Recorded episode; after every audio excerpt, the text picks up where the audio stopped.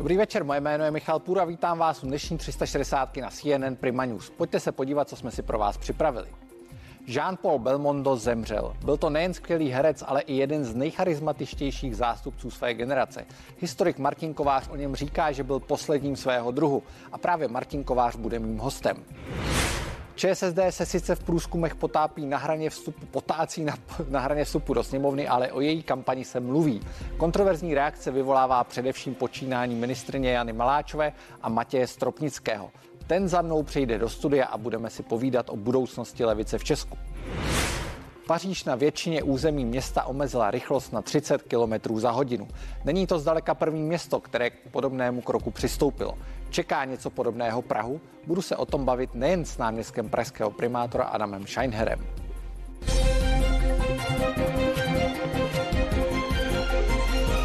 Do sněmovních voleb zbývá přibližně měsíc a strany zkoušejí, co se dá ve snaze získat nerozhodnuté voliče. Dramatický nebude jen souboj o vítězství, ale i o dění na opačném konci. Hned několik stran je totiž průzkumech na hraně vstupu do sněmovny a mezi nimi i ČSSD, která odvrací nebývalou existenční krizi. Téma pro příští minuty. Mými hosty ve studiu jsou Matěj Stropnický, který je poradcem ministrině za ČSSD Jany Maláčové. Dobrý večer. Dobrý večer. Dále politolog Lukáš Jelínek. Dobrý večer. Dobrý večer.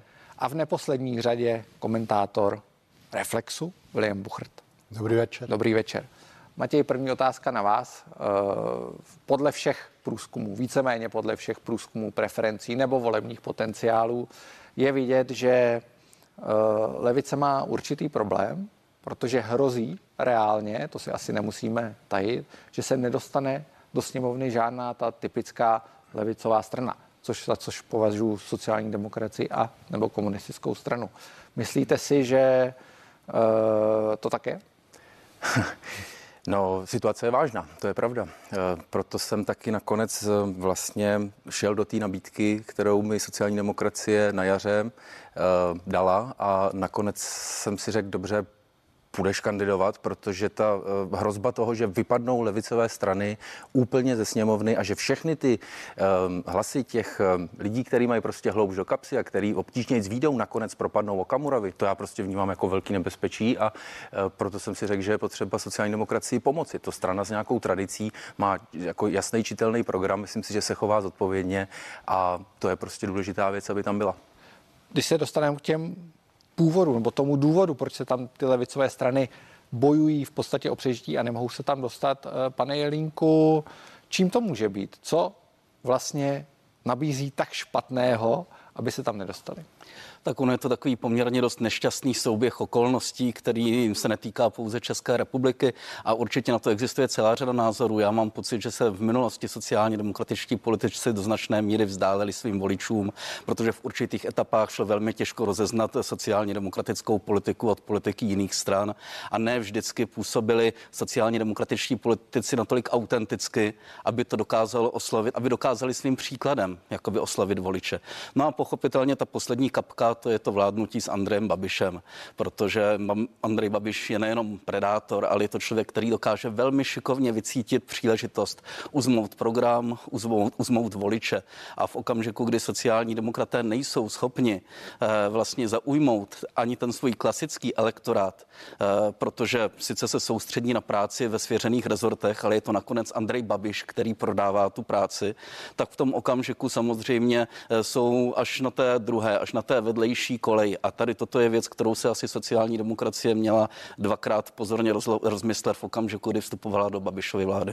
William Buchert, stejná otázka. Eh, pan Jelinek to řekl, podle mě celkem dobře. Já jenom doplním teda. Já si myslím, že tam je vidět, že jsou tam vidět určité trendy, krajské volby, komunální volby, volby do Senátu, kde ČSSD v některých případech v těch volbách dopadla katastrofálně a myslím si, že ještě to pokračuje, že ještě ten eh, konec ještě nepřišel. Druhá věc, skutečně podle mě neví, na koho zacílit, kdo je ten volič. Protože podle mě demografie se mění všude na světě. I v České republice takový klasický dělník asi v některých továrnách ten už bude ze zahraničí, nemá ani české občanství, není to jejich volič střední třída. Kdo to je vlastně, na kterou cílila kdysi sociální eh, demokracie, takže já si myslím, že je to takové hledání toho, kdo by to mohl být a to se nenašlo. Eh, pane Stropnický, v podstatě stejná otázka s mírnou modifikací, eh, když se podíváme na mapu Evropy a na sociální demokracie, které v poslední době uspěly, no v posledních letech, tak v podstatě jediná, která výrazně uspěla, je ta dánská sociální demokracie, která se poměrně výrazně vyhranila proti migraci, šla spíš tou cestou SPD, kdybych to přirovnal eh, k té realitě v Česku. Eh, v čem, je, v čem je ten problém a myslíte si, že ty stará témata, která sociální demokracie vždycky razila, eh, jsou mrtvá?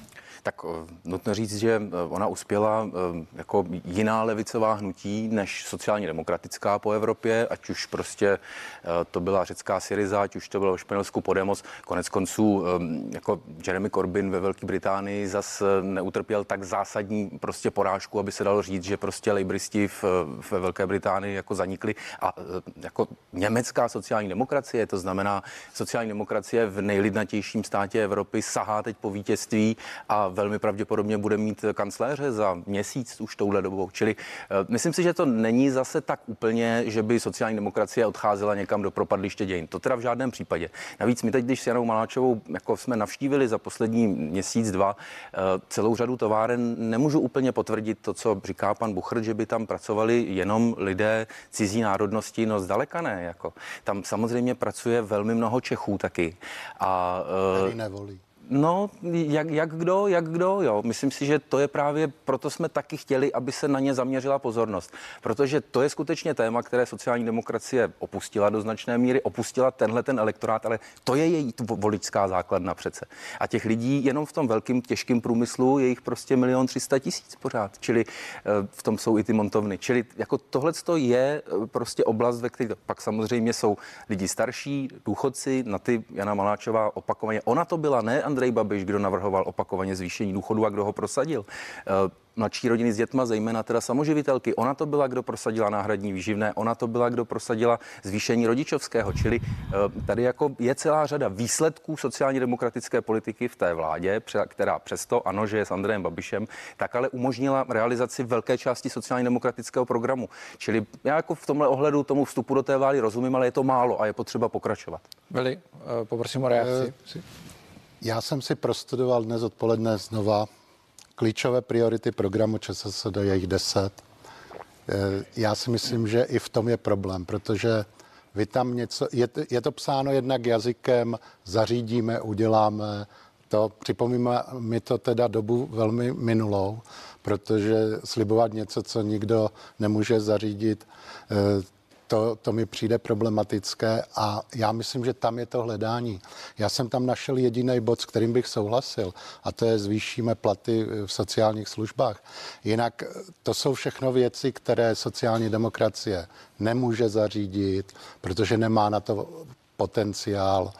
Když bude, je to malá strana, která nemůže prosadit to, co by chtěla, ano, co říká pan Stropnický, třeba paní Maláčová něco navrhla, ale platí to co tady říkal kolega. Prostě Andrej Babiš řekne, že to je jeho. Takže já si myslím, že sociální demokracie ještě není na konci toho hledání, jak byla rozdělená, rozštěpená a hledá něco. A proto si myslím, že se do ty sněmovny nedostane. A myslím si, že bude mít velký problém, aby se vůbec někdy vrátila, protože já vůbec netuším a myslím, že to neví ani ona, kdo je ten její volič. Já myslím, že tam je podstatný problém. Vy si to myslím jako pravicový komentátor nejenom myslíte, vy si to trošku přejete, jo? aby se tam já si, já si můžu přát, si to velím, je to, je to, ne, já si myslím, že nějaká levicová strana na té scéně by měla být. Já nepovažuji komunistickou stranu teda za levicovou, ale za extremistickou stranu, která by vůbec tam neměla být. Eh, pane Jelínku, když se vrátíme k sociální demokracii o té kampani, kterou zejména Matěj Stropnický s Janou Maláčovou poměrně vyhrotili, když to řeknu eh, lidově. Je spousta, o spoustě věcí se mluvilo naposledy dnes mimochodem Jana Maláčová zaujala tím, že prodávala eh, nový prostor, což je časopis, který prodávají lidé bezdomova na ulicích. Eh, myslíte si, že to je ta cesta, která může pomoci? No, on je to spíš otázka pro marketéra, ale pro mě jako vnějšího pozorovatele mě přijde tady tato kampaň zdaleka nejživější, jakou sociální demokraté v těch posledních letech v předvolebních kampaních tady vedli. Je to nejspíš taková ta snaha skutečně šlápnout na brzdu a zastavit ten propad v hodině 12. A myslím si, že vlastně tady toto je ta sázka, která ještě může, která ještě může být. Vzbudit rozruch, upoutat často toho voliče, který třeba by k volbám ani nešel, nebo kterému přišla být vždycky sociální demokracie taková příliš zakřiknutá, taková upozaděná, takže teďka tady vidí kolem ní nějaký rozruch. Eh, jenom se obávám, že to přichází trochu pozdě, eh, protože eh, to, co sociální demokracie dokázala zkousnout v té Babišově vládě, a často to byly zásadní věci, například to zrušení superhrubé mzdy a, a změna daně z příjmu, odpískání důchodové reformy, odpískání zákona o sociálním bydlení, tak vlastně to ukazuje, že sociální demokraté jsou schopni prostě v té vládě zůstat, ať se děje, co se děje. A to si myslím, že může celou řadu voličů vést k tomu, že si řeknou, no ta kampaně pěkná, jako to je skutečně konečně zásadní zásadová kampaň levicové strany. No jo, ale jak se budou chovat potom, pokud se znova dostanou do té poslanecké sněmovny. Takže to je tady toto i moje vlastně soukromá obava. Jednu poznámku, rychlou poznámku. No já teda si myslím, že mnoho lidí spíše vyděšeno z té kampaně, protože to, že přitvrdí někdo, neznamená, že někoho tím zaujme.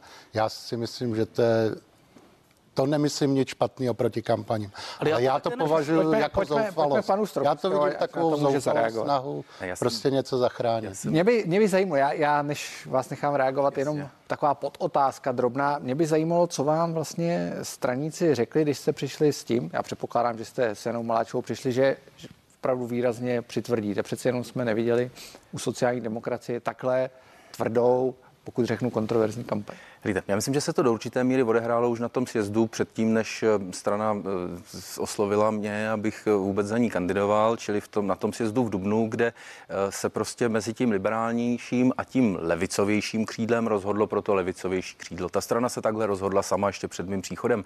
Prostě si řekla, my chceme akcentovat ty uh, ekonomické, ekonomicko-materiální otázky znovu. To znamená, naší cílovou skupinou opět se neschodu s panem Buchrtem, že ta strana neví, koho oslovuje. Oslovuje eh, prostě lidi, kteří pracují, ale tak tak s tím příjmem výjdou a ve chvíli, kdy najednou přijde nějaká nenadálá investice, ale může to být jenom koupě prostě pračky, ledničky, nedej bože auta, tak najednou už na to nemají. A musí se prostě zadlužit a dlouhodobě se vlastně trošku zadlužují. Tak to je vlastně, to je ta nižší střední třída, jsou to jako nízkopříjmoví lidi, kteří ale chodí do práce. To je ta jako hlavní cílová myslím, skupina, ty lidi kterou sociální demokracie cílí. Plus samozřejmě seniori, protože to, co říká Jana Maláčová, která ale předložila důchodovou reformu, tak eh, je eh, podle mě pravda v tom smyslu, že ten, kdo celý život pracoval, tak má nárok, aby z toho důchodu vyžil.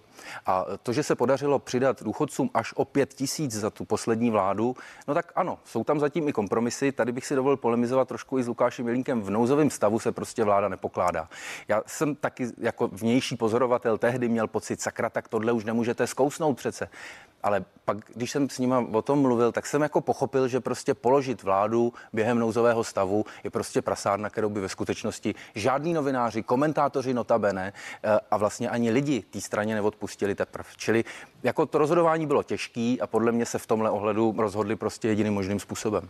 Pane Jelínku, eh, posunu tu debatu maličko. Hodně se mluví poslední době i o jiných levicových stranách. Je tady řada levicových stran, kterou tvoří zejména mladí lidé, eh, jako jsou idealisté, budoucnost, levice, já si nepamatuju úplně všechny.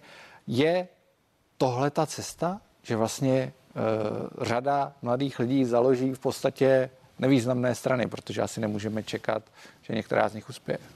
Tak on je politický nebo občanský aktivismus velmi hezký, sympatický a já jsem rád, že vůbec má někdo ještě ochotu zakládat politické strany, ale problém je, týká se to především toho levého, levé části spektra, ale možná nejenom, že když se prostě dvě takové strany setkají, tak nakonec odejdou od toho stolu čtyři.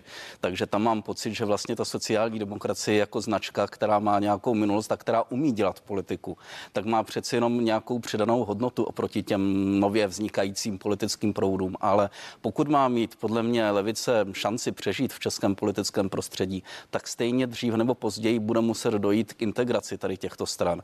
A jestli se o to postará sociální demokracie, která podle mě přežije, i kdyby nakrátko vypadla z poslanecké sněmovny přeci jenom jako nejstarší česká politická strana a poměrně pevné politické hnutí, podle mě dokáže přežít lecos. Ať jestli to bude sociální demokracie, nebo se, se o tu integraci pokusí někdo jiný, silný, ale to tady v tuto chvíli nevidím žádnou jinou levicovou značku, která by byla skutečně natolik autentická, to nevím, ale eh, nemyslím si, že by byla cesta, že se prostě vytvoří 4, 8, 12 malých levicových stran a ty budou mezi sebou konkurovat. Vili, eh, nejsou Piráti tak trochu levicová strana, mluví se o tom?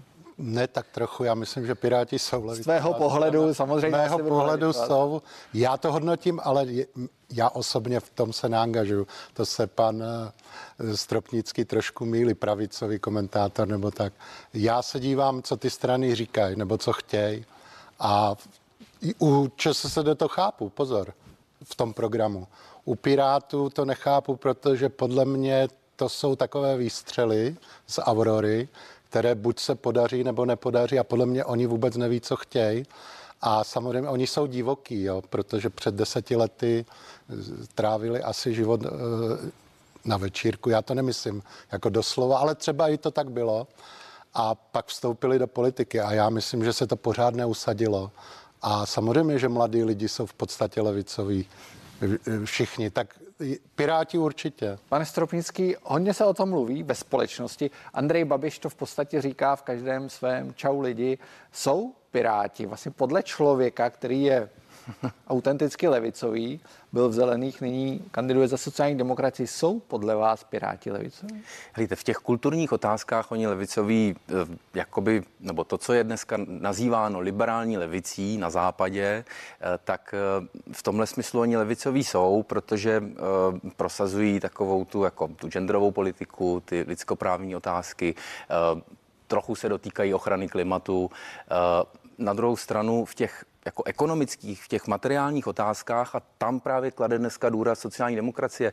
Znovu nesouhlasím s panem Buchrtem v tom, že jsou v, tom, v těch prioritách, jo, jo, jo, tak, v tom, že v těch prioritách jsou jako nereálné požadavky. Mezi nimi je také zvýšení minimální mzdy, nejprve na 18 a potom na 20 tisíc eh, korun měsíčně, eh, což ovšem je jako Jana Maláčová prosadila třikrát zvýšení minimální mzdy v téhle té vládě. To znamená, proč by to mělo být nerealistické? To je realistické. A tohle to jsou věci, kterých se Piráti bojí. Těch oni se nedotýkají, protože uh, oni se opírají o liberálnější voliče, který nemají takhle nízkou mzdu. Těch se to netýká, tady tenhle ten problém. Čili tam je jako velký prostor právě pro levicovou, skutečně levicovou stranu v těch materiálních věcech. A ta tlačí především na té ose práce kapitál, která furt existuje, protože zaměstnanec a zaměstnavatel nebudou nikdy mít tak úplně stejný zájem. Ale to přece vidíme nemusím, i na Babišovi. Nemůžu jo. souhlasit tak. já, protože mzdy Opravdu rychlá poznámka. Nominální reálná mzda letos podle odhadů vzroste o 5 Tomu se ještě dostaneme. Ano. Já vám prozatím to není moc krát děkuji.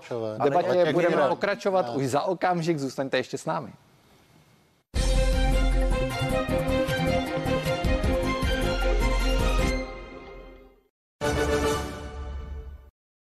Matějovský. Česká klasika sluší každému domovu. Matějovský povlečení CZ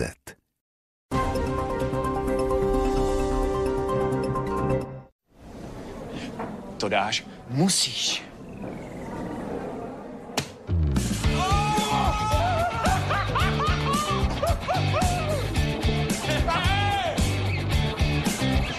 Tak tomu říkám trefa do černýho. Do zlatýho. Jo, pivo a šipky patří do hospody. Tak vem partu kámošů a přihlas je ve svý hospodě na největší amatérský šipkový turnaj. S Gambrinusem. Co pro vás znamená zdraví? Úlevu od bolesti? Možnost volného pohybu? Potřebu chránit sebe a své blízké? Ať už je to cokoliv, pomůžeme vám. Proto máte s kartou Benu Plus bez doplatku léky na diabetes, inzuliny, cholesterol, astma a chopn a nově i antidepresiva. Benu, vaše zdraví si bereme na starost. A tady to mám do posledního šroubečku. 3,4 litru oleje, filtr a těsnění, k tomu ty brzdy se slevou 20% z šekové knížky. Hezký pejsek. Váš autorizovaný Škoda servis. Férový, profesionální a překvapivě dostupný. Každý měsíc plný zážitků, celý život v pohodě. To je loterie Extralenta od Sasky s hlavní výhrou 100 000 měsíčně na 20 let. Losujeme každé pondělí. Pod našimi křídly najdete vždy tu nejlepší nabídku. Beta-glukan Imu Plus s vitamínem D za 299 korun a při akutní středně silné bolesti i Balgin Plus za 99 korun. Benu, vaše zdraví si bereme na starost. Co jsme objevili? Že i déšť si dokážeme užít, že příroda inspiruje každého z nás a že ještě neumí dělat kvak kvak. A co tento týden objevíte vy s naší novou kolekcí do deště i z recyklovaných materiálů? Čibo, těšíme se na vás. Nově i s kofeinovou vodou s příchutí marakuji. Chibo Coffees. Ahoj, já jsem Rixo. Víte, jak si nejrychleji srovnáte to nejlevnější povinné ručení a nejvýhodnější havarijní pojištění? Jedině se srovnávačem Rixo.cz. Stačí, když si pamatujete svou SPZ a technické údaje o vozidle se vyplní za vás. Pak už jen pár informací o vás kvůli bonusům a je to. Vezmu si tohle, to mi sedí. Srovnejte si rychle a jednoduše nejvýhodnější pojištění vozidel. Rixo.cz. Nejrychlejší cesta k nejvýhodnějšímu autopojištění. Co je láska.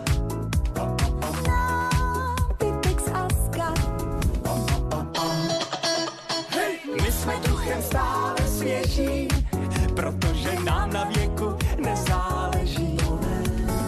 Od kuchyně po sedačku, všechno, co milujeme, má stejnou značku. A skol nábytek.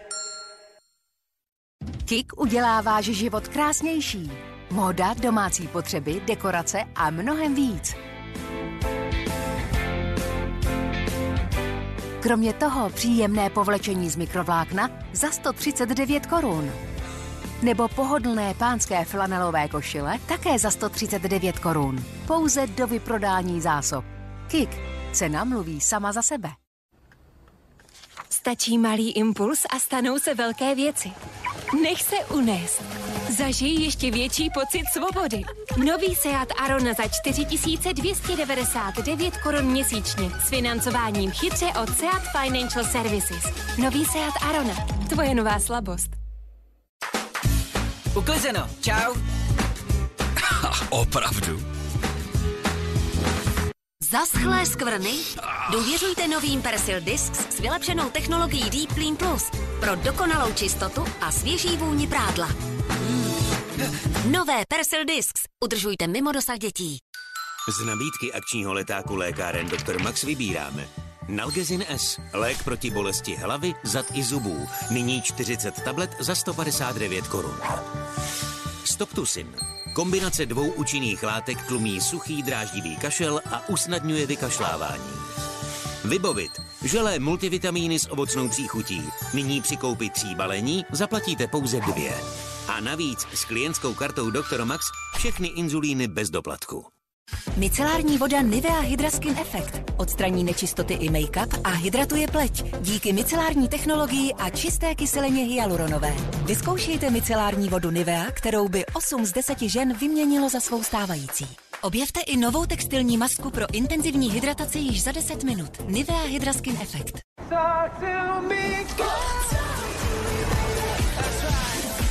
Nekonečný svět zábavy. To je Saska. Zahrajte si na saska.cz.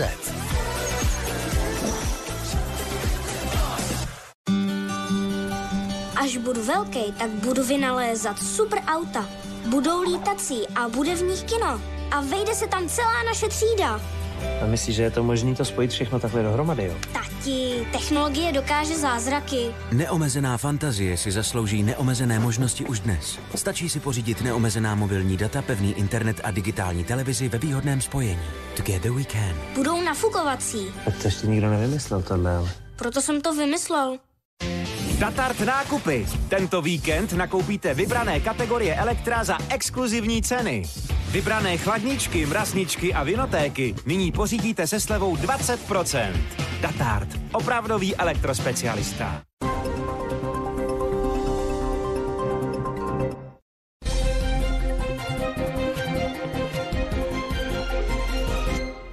Zpátky do voleb zbývá měsíc a kampaně v horké fázi. Politologové spolu s tím připomínají, že důležité bude nejen kdo vyhraje, ale taky kdo dokáže překročit 5% hranici. Právě slabší strany můžou sehrát klíčovou roli při vyjednávání povolební spolupráce. Nejen o tom se bavím se svými hosty Matějem Stropnickým, Lukášem Jelínkem a Williamem Buchertem. Dobrý večer ještě jednou, pán. Dobrý večer ještě jednou. My jsme tu předchozí debatu skončili v debatě u minimální mzdy. Já to maličko převedu. Eh, Vy jste mluvil o tom, že jste byli s Janou Maláčevou v těch fabrikách a vlastně nikde jsem si pořádně nepřečetl, když jste s těmi lidmi mluvili, když vynecháme ty okolnosti celé té inspekce, eh, co vám říkali? Jako mluvili s vámi otevřeně a co vlastně v těch hovorech zaznělo? No, té příležitosti mluvit s těmi zaměstnanci. Jsme tam paradoxně neměli zase tolik, eh, kolik jsme čekali, prostě protože ti lidé tam byli na pracovní směně, že jo? čili tam jako nebyl čas na to se s nima vybavovat úplně.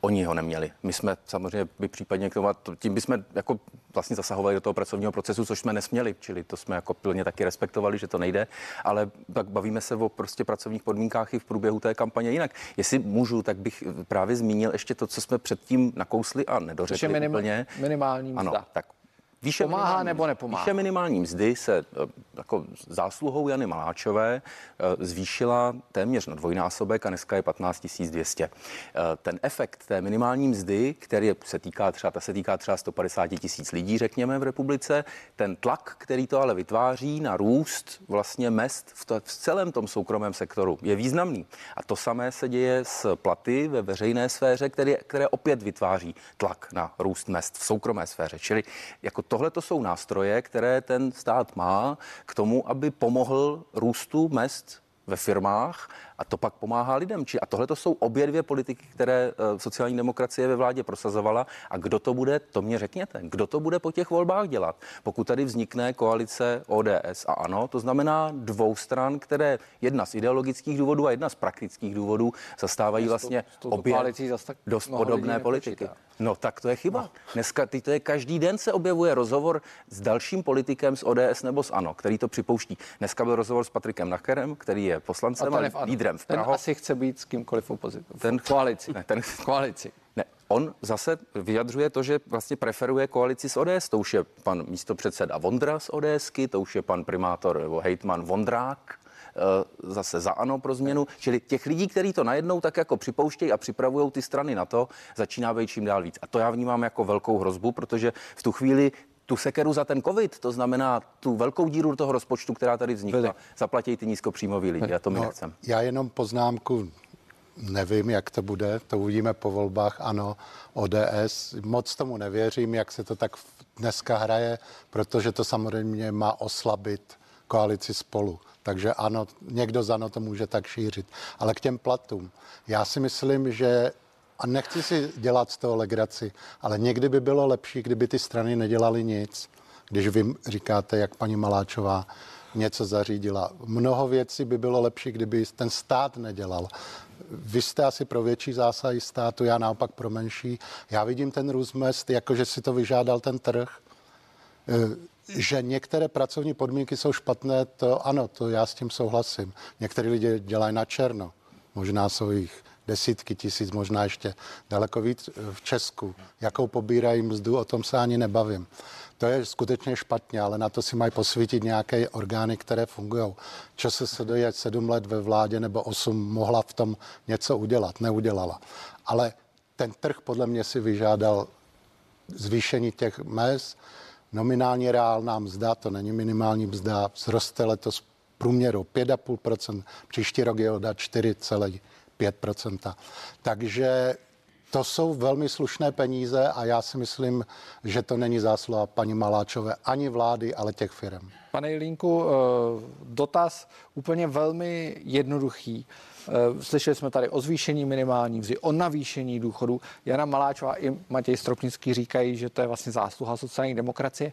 Proč to lidé zjevně tak nevnímají, když sociální demokracie se podtácí na té pětiprocentní hraně? No, předpokládám, že sociální demokraté si spoustu tady těchto velmi silných tezí schovali do volební kampaně a budou si nejspíš snažit otestovat ehm, to, jak je budou poslouchat voliči právě eh, ve volbách. V průběhu toho volebního období to většinou fungovalo tak, že něco sociální demokraté připravili, nakystali z pravidla na MPSV, něco i v některých dalších rezortech. Pak to vláda po nějakém koaličním konfliktu schválila a Andrej Babiš to odprezentoval tak, že když jdete do nejbližší hospody, tak vám řeknou, no Babiš nám zase přidal. Takže to si myslím, že, ale není jenom otázka toho marketingu, to je podle mě prostě otázka toho, že sociální demokraté měli jít do tvrdších střetů v té vládě, aby si toho ti voliči všimli. Eh, jestli to teďka dokáže ještě tu pozici sociální demokracie zachránit, to nevím, ale je pravda, že když ta strana je co nejvyprofilovanější, tak alespoň může na někoho zacílit. Mně se třeba nemusí stokrát líbit, že se bude cílit jenom na nějakého sociálně konzervativního voliče, ale vím, že je to ten volič, který eh, skutečně reálně existuje a je připraven často jít k volbám, protože je to senior, státní zaměstnanec a podobně. Jediná jedna taková moje drobná pochybnost je, že vidíme, že v průběhu té kampaně zatím nesledujeme vzestup těch eh, preferencí sociální demokracie asi tak, jak by očekávala. Naopak nám stoupá hnutí ano. Klesají nám piráti se starosty a nezávislými, kteří ztrácí své vlažné latentní voliče. A jsem zvědavý, kam ti voliči půjdou, protože někteří možná budou osloveni konzervativní politikou koalice spolu, ale nejsem si úplně jistý, jestli je dokáže podchytit třeba současná sociální demokracie. Pane Stropnický, eh, vy jste poradce Jany Maláčové, mimo jiné. Eh, co vám říká na tuto námitku? Já předpokládám, že vy jste ji asi v osobním kontaktu možná taky vznesl, eh, že se nedaří prodat ty úspěchy v úvozovkách, pokud to tak budeme brát, a z vašeho pohledu nepochybně úspěchy na tom sociálním poli. Co vám vlastně ona na to řekne? Uh, no, Sociální demokracie prostě uh, víc času v průběhu to, té účasti své ve vládě věnovala tomu vládnutí, než tomu, aby uh, říkala svým uh, voličům a lidem, co tam vlastně pro ně dělá, proč to dělá a jakým způsobem se to projeví skutečně jako v jejich životech a jak těžký souboj o každou tu věc museli svést. A tohle to měla celý čtyři roky prostě sociální demokracie opakovat. Proč to nedělala? No já nevím přesně, ale eh, jako myslím si, že teď aspoň v té volební kampani se tohle to snažíme prostě dát jednoznačně na stůl, protože eh, Babiš je améba. Babiš je prostě taková jako strana, která bude schopná se velmi rychle přizpůsobit eh, politice ODSky, ideologickému programu, který ODS má. A teď už se to začíná prostě objevovat. Privatizace pošty, privatizace drah, privatizace Budvaru. Už začínají zase ty klasické pravicové recepty na úsporný, Budvaru, na úsporný Bartoš, pokud se uh, Bartoš taky, no ale Pekarová taky, že jo, za koalici spolu, tak uh, ty vlastně, um, už se to zase objevuje, to jsou ty pro ně jediný řešení, jakým způsobem snížit deficit státního rozpočtu, tak uh, tomu se podle mě ano bude schopný velmi rychle přizpůsobit a půjde to nakonec až do nemoc nemocnic, až do těch pojišťoven, až do toho sociálního systému a e, myslím si, že se mnoho lidí bude velmi hodně divit, co se najednou bude všechno dít ve chvíli, kdy sociální demokracie nebude v poslanecké sněmovně. Takže proto si myslím, že je teď potřeba věnovat maximum sil k tomu, aby tam ta levicová strana byla. Vili. Já si myslím, já jenom na to navážu, já si myslím, že ODS není tak pravicová, jak se tváří. Tam jsou taky různé proudy. Eh, takže já s tou privatizací si nemyslím, že vy tam píšete v programu, že zabráníte privatizaci nemocnic. 30% nemocnic je státních, zbytek patří krajům a obcím a čtvrtina je soukromých. Čemu chcete zabraňovat? Jako z jaké pozice? Nebo to vůbec tomu nerozumím. Takže jestli nějaký kraj nebo eh, říkám čtvrtina už je v soukromých rukou dávno, tak a poskytují stejné služby jako jiné nemocnice. No, to přes pojišťovny, ale jo, není pravda. vy jste zdravý, tak to ještě nevíte, ale až, ty, až budete nemocný, poznáte. Ale já si myslím, že to není tak horký, jak se to říká, protože ODS, a to víme, viděli jsme to i v tomto volebním období, není tak pravicová, jak říká. Takže já si myslím, že to bude po volbách jinak. Pane Jelínku, vidím, že kroutíte hlavou. No, já vlastně nevím, protože eh, mě trochu vadí a všímám si toho třeba i ve vysílání vaší televize, když dostanou ekonomové otázku, eh, co se bude dít po volbách, jak se, bude, jak se zacáluje ta díra ve státním rozpočtu, tak řeknou, bude se muset sáhnout na daně. Tady toto většina politických stran snad s výjimkou sociální demokracie neřekne a neřekne, na jaké daně by sahala. Ekonomové řeknou, buď to se bude muset sáhnout na DPH nebo na příjmové majetkové daně. Opět, neslyšíme odpověď ostatních politických stran než sociální demokracie. A tady z tohoto hlediska já se trošku bojím toho, co by se mohlo stát, kdyby Andrej Babiš složil vládu s kýmkoliv jiným. To je, nemusí to být ODS, může to být menšinová vláda podporovaná Tomiem Okamurou nebo mm, Robertem Šlachtou, to je celkem jedno. Ale eh, vlastně jakoby ta upřímnost těch politických stran, to je to, co mi tady v této politické kampani výrazně schází. Tak já vám všem moc krát děkuji za rozhovor a přeji hezký večer. Děkujeme. Na Nezapomeňte, že už ve středu vám nabídneme druhou 360 speciál s podtitulem Hlas lidu. Opět přivítáme zástupce čtyř politických stran a hlavně desítky voličů, kteří přímo ve studiu osobně položí politikům své dotazy. Předvolební boj vrcholí. Co nás čeká dál v boji s pandemí? Bude se společnost dělit na očkované a neočkované? Bude vakcinace povinná? Robert Šlachta z Hnutí Přísaha, Radim Fiala z SPD, Jiří Dolej z KSČM a Petr Bayer z Hnutí Trikolora Svobodní soukromníci se postaví otázkám diváků přímo u nás ve studiu. Sledujte další díl našeho speciálu 360 stupňů hlas lidu s Pavlínou Wolfovou a Michalem Půrem ve středu 8. září ve 2015 na CNN Prima News. A co vás ještě čeká dnes? Krátce po deváté připomeneme hereckou legendu Jean-Paula Belmonda, který zemřel v 88 letech. A zajímat mě taky bude, proč řidiči v Praze většině stojí v kolonách a jestli po městě budou jezdit maximálně 30 km rychlostí. Teď zprávy, dívejte se.